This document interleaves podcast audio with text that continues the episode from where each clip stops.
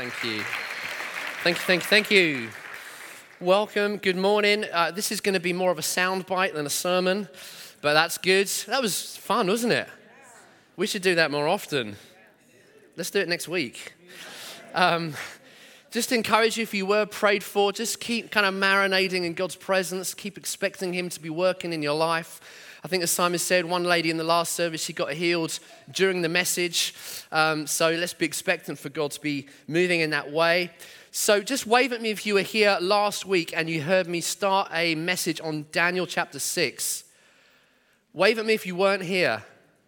Where, where were you? I'm joking. Well, if you weren't here last week, you missed probably the best sermon that you ever could have heard.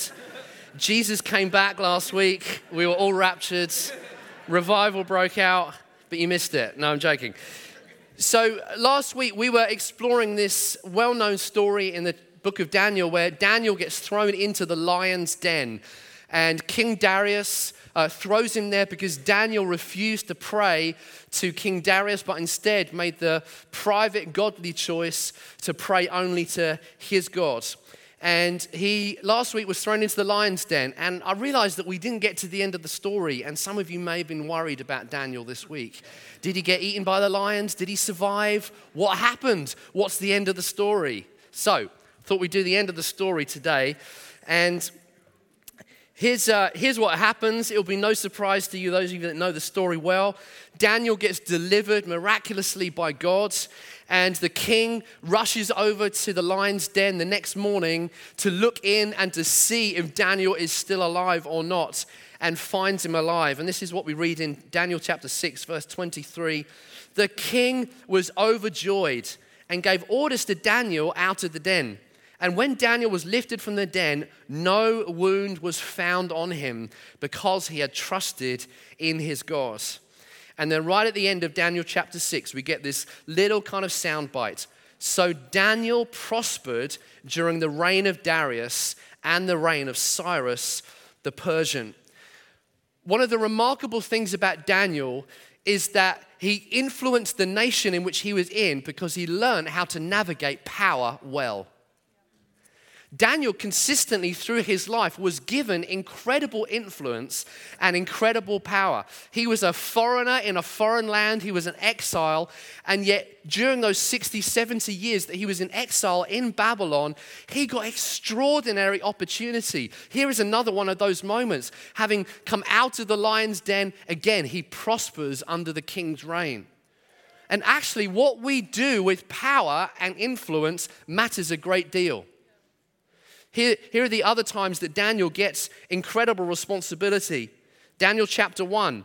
The king talked with them, and he found none equal to Daniel and his mates with long names. And so they entered the king's service. In every matter of wisdom and understanding about which the king questioned them, he found them 10 times better than all the magicians in his whole kingdom. Daniel chapter 2. Then the king placed Daniel in a high position and lavished many gifts on him. He made him ruler over the entire province of Babylon and placed him in charge of all its wise men. Daniel chapter 5. Then at Belshazzar's command, Daniel was clothed in purple, a gold chain was placed around his neck, and he was proclaimed the third highest ruler in the whole kingdom. And then Daniel chapter 6, verse 3. Now Daniel so distinguished himself amongst the administrators by his exceptional qualities that the king planned to set him over the whole kingdom. Daniel was a man who was used to having incredible opportunity and given incredible power. And as the great theologian Uncle Ben once said to Spider Man, with great power comes great responsibility. You can get great theology from Marvel films. With great power comes great responsibility. And last week we began to look at how what we do in private and what we do when we're under pressure are one of the two great battlegrounds of character development. But there is a third battleground, and it's this what do you do with power? Abraham Lincoln said this Nearly all men can stand adversity, but if you really want to test a man's character, give him power. If you really want to see what's in someone, just give them a little bit of authority and a little bit of influence.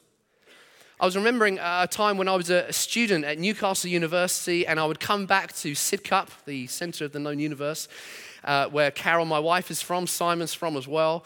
And I would come back and work at the Queen Mary's Hospital in Sidcup in my vacations. And I would get up at half past five in the morning and I would walk over to the hospital where I would kind of clean and buffer floors and change bins all day and to make a little bit of money. And I remember when I first started at the hospital, I was, I was given to this slightly older guy, Stuart, who was to show me the ropes. And so he would kind of show me how to use the buffing machine and difference between a black bin and a yellow bin and flammable materials and hazardous substances and all that kind of stuff. And so he was kind of showing me the ropes. But very kind of early on into the, his kind of coaching of me, he suddenly turned to me one day and he said, You're a very nervous person, aren't you? And up to that point, I hadn't been nervous. but from that point, I suddenly was. As Stuart, every time I was around him, took the opportunity to use the little bit of power that he'd been given over me to just take little subtle jibes at me the whole time I was working there.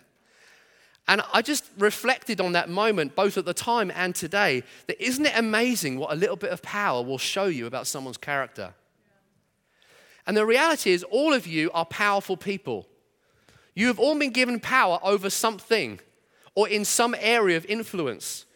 It might be that you, you have employees, or it might be that you have control over finances, or you have power in your communication, or the way that you coach or train other people, or in your family, or in your friendships. All of us, to some degree or another, are given power by God. The question is, what are you going to do with it? Because power really reveals the character of a man or woman.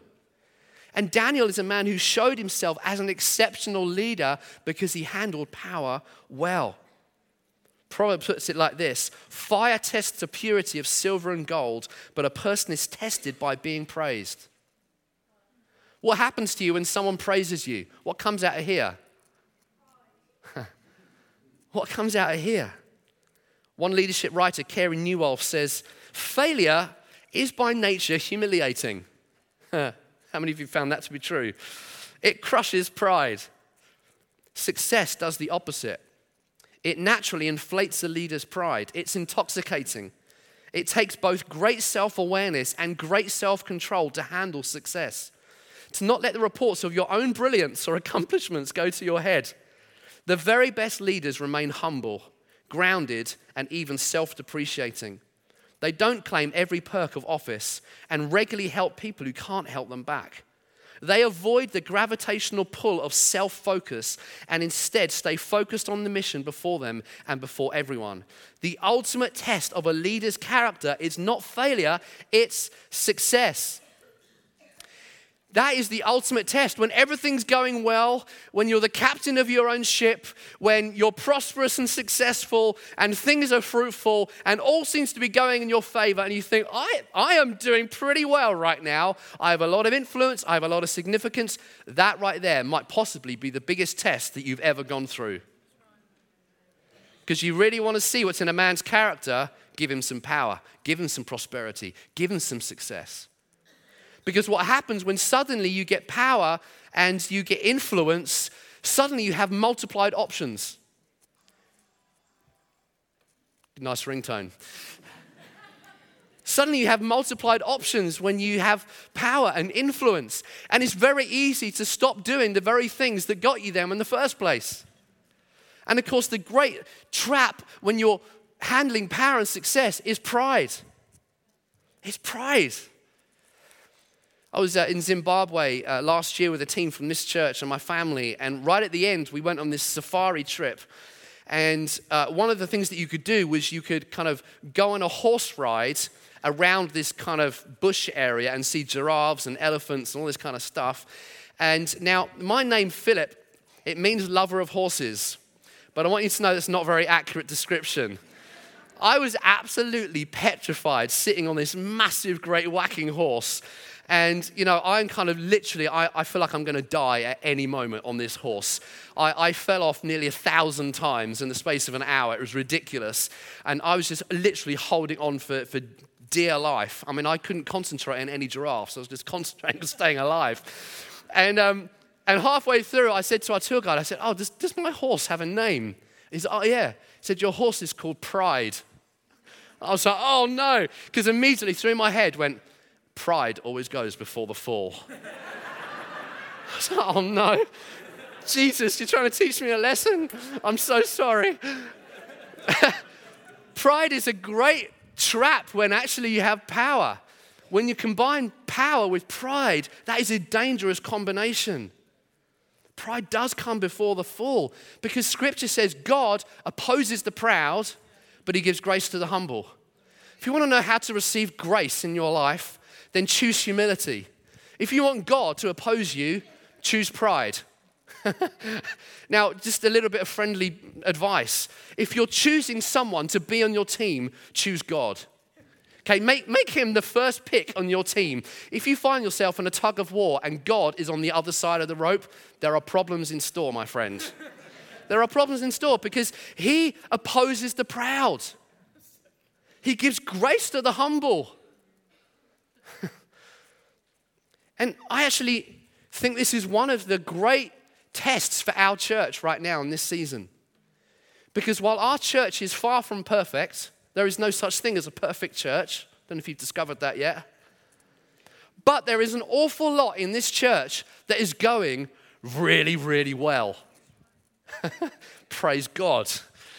There's an awful lot in this church where I actually think, wow, God, you're, you're on the move in this place. There are so many things happening that never used to happen or didn't happen with the same scale or effectiveness. And I think, God, this is an incredible moment where you are giving us power and influence and authority, and you're raising us up to be a voice. I mean, here are just a, a, few kind of interesting stats.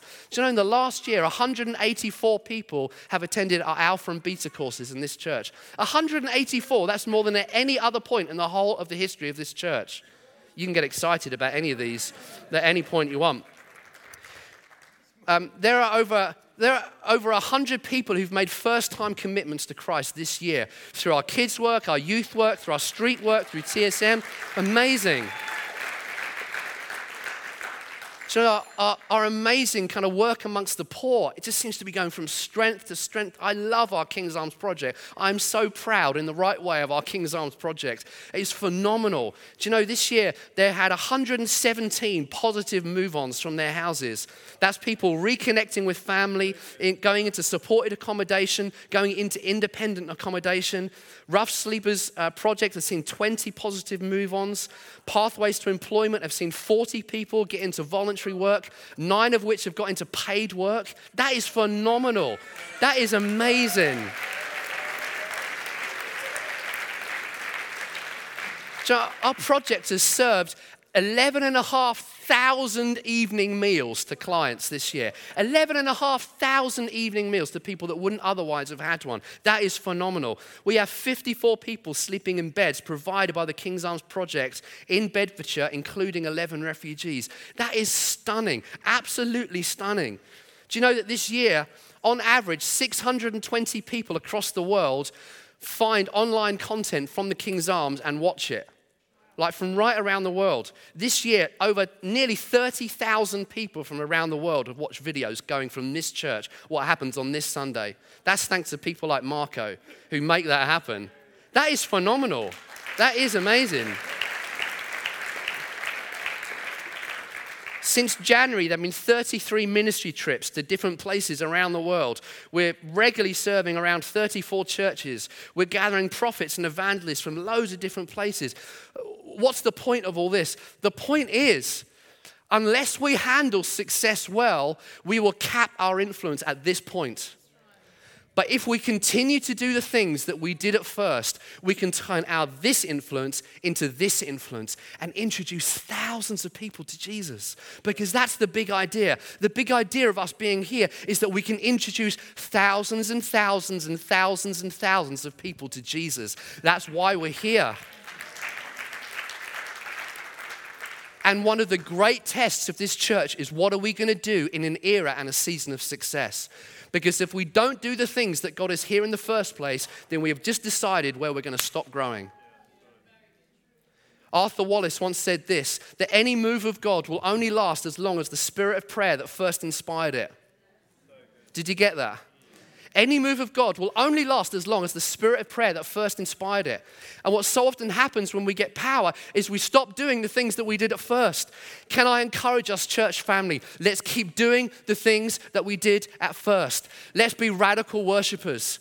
Let's be radically obedient to God. Let's radically love the poor. Let's radically love each other. Let's build radical community with one another. Let's listen to the Father's voice and do what He's saying. Let's continue to do those things.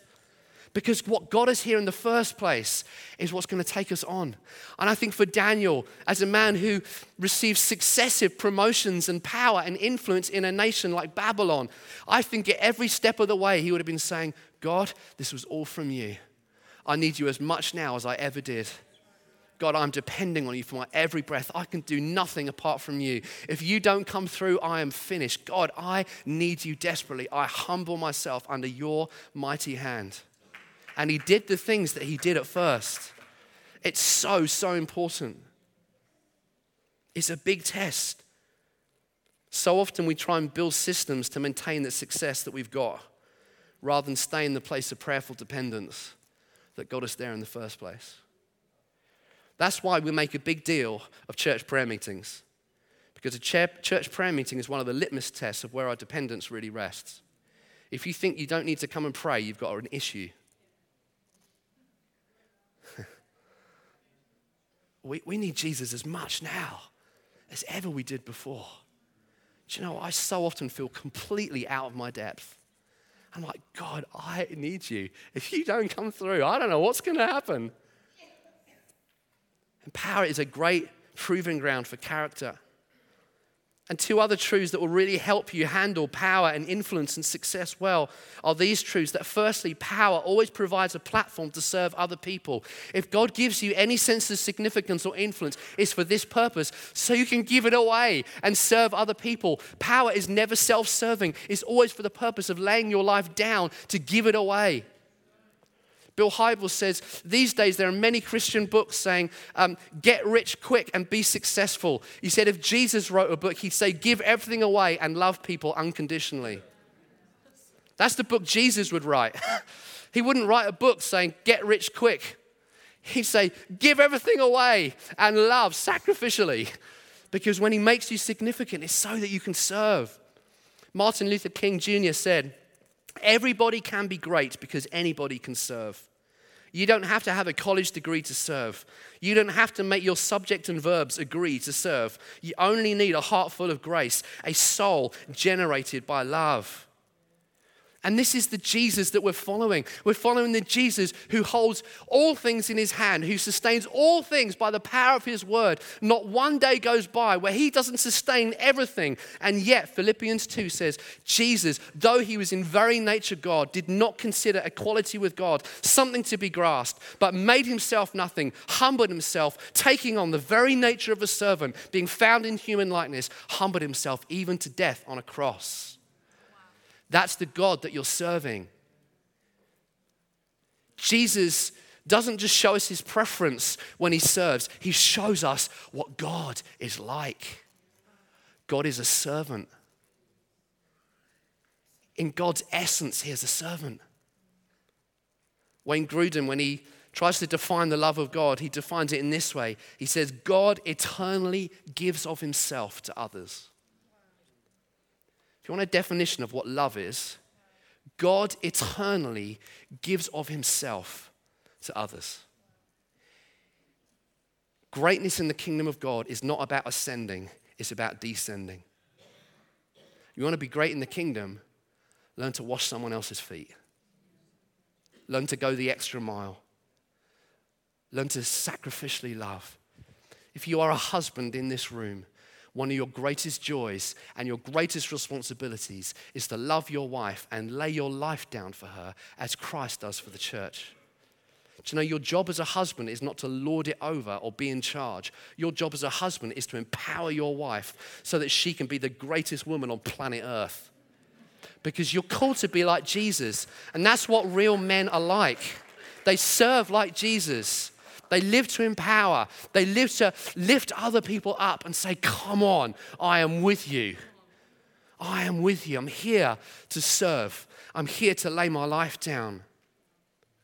Mother Teresa once said, I see Jesus in every human being. I say to myself, This is hungry Jesus. I must feed him. This is sick Jesus. This one has leprosy or gangrene. I must wash him and tend to him. I serve because I love Jesus. I serve because I love Jesus. And ultimately, all of this, it comes back to worship, doesn't it?